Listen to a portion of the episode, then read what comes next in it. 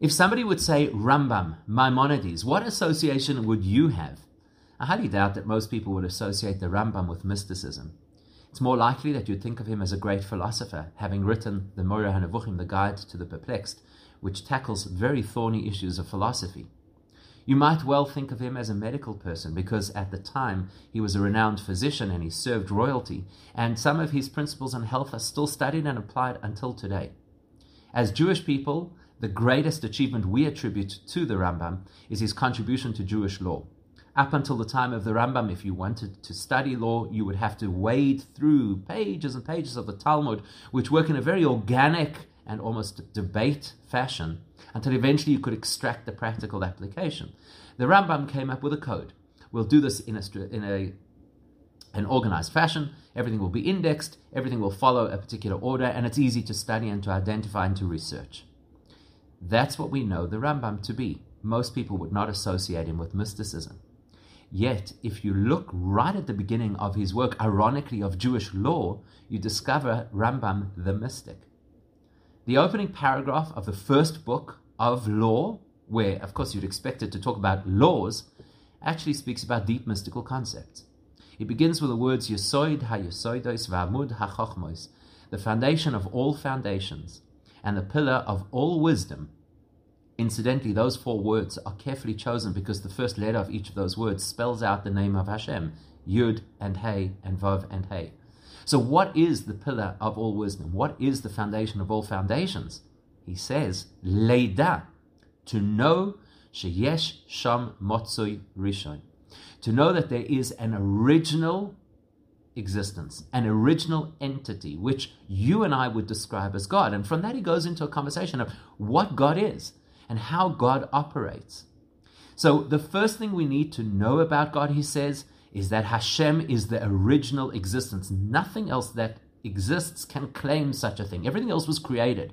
Everything else at one point did not exist, and now it does exist. And the implication of that is that at some point in the future, it will no longer exist. Whereas Hashem does not have those limitations. He always was. And therefore, he says, every single thing that does exist, that we can identify, that we can speak of, must come from that original existence. And he says these words If Hashem, that original existence, was theoretically not to have existed, then nothing else could be. In other words, Everything that exists in the world has to have something that made it, has to have something that it came from. Whether you say it's creation, whether you say it's a chain of events, whether you say it's a big bang, it actually doesn't matter. It's all the same philosophy. Something caused it to happen. But there always has to be, logically, an original cause. So if not for that original cause, if not for Hashem, nothing else would exist. Whereas on the other side, if nothing would exist, Hashem would still exist. In other words, what he wants us to understand and appreciate before anything else is that we are completely reliant on him. We didn't choose to exist. We didn't choose to be created. In fact, we didn't even choose to wake up this morning. That's completely his prerogative. We are totally reliant on him. And he is completely unreliant on us. When I say us, not just people, He's completely unreliant on the entire universe, including all the great spiritual beings. God is because He is. We are because we have a purpose to serve. And if we don't serve that purpose, perhaps our lives are not necessarily worthwhile. God is because He is. And He uses the expression borrowed from the Torah, which says, Ein oid milvadoi. There's nothing other than God. That means to say, there's nothing else that is real, there's nothing else that exists for its own sake besides God. Everything else is transient and there to serve a particular purpose over a particular period of time. Good morning. It's time for some midweek mysticism. Today we're going to look at a phrase, or actually a word that we use commonly in our prayers and generally in Judaism, and we take it quite for granted. So let's look at it from a mystical perspective.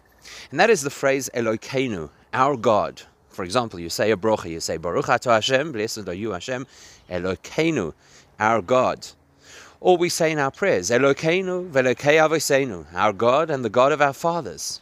Or as we say in the Amidah, the God of Abraham, the God of Yitzchak, the God of Yaakov. It's a possessive term that we use to refer to Hashem.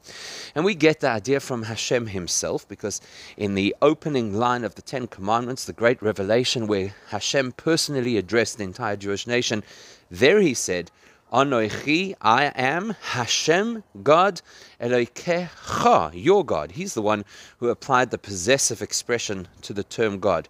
So, what does it mean when we say that? Most people will tell you, look, there are various spiritual paths, various religions, different perceptions of what God is, different names that people may apply to God. This is Elokeinu, this is our God, the Jewish God, to the exclusion of other gods. And that's probably valid, but it certainly doesn't take us to the depth of the meaning of this phrase. The mystics tell us that when you can apply a possessive term to something, mine, that doesn't only mean that you have a relationship or connection with it, it means that it is part and parcel of your reality. Hashem is infinite. Hashem is completely beyond our reality, not only beyond our reality, beyond all reality. If you had to climb up the spiritual ladder and enter the higher, lofty realms, the realms of angels, of what we call the Chayos HaKodesh, the Oifanim, the Seraphim, all of which are very advanced spiritual creatures, in those realms, they have a deep appreciation for just how profound Hashem is and how beyond their reality He is, to the point, of course, that they recognize that they cannot come close. They would never refer to Hashem as ours, our God, because they appreciate that God is lofty and exponentially removed from their reality. So if you look at any of the expressions that we have of angels and how they refer to God, it's always at arm's length. Kadosh, Kadosh, Kadosh, holy, holy, holy. Hashem Tzavaos is the Lord of hosts. Those hosts that they're referring to is actually themselves. The, the angels are talking about themselves, but they don't speak about our God. This is something uniquely reserved for the soul in a body experience. Only we are given permission to say our God. Because the implication of our God is not just the God of our faith, the God who we believe in, but rather God who is ours, who is part and parcel of our reality. This is a unique gift that Hashem has offered to us that is unavailable to any other part of the entire spectrum of existence the fact that Hashem enters our space, the fact that Hashem extends, so to speak, a hand to us and says, You can grab me. You can open a book of Torah and it will contain my wisdom, which will then become part of your thinking.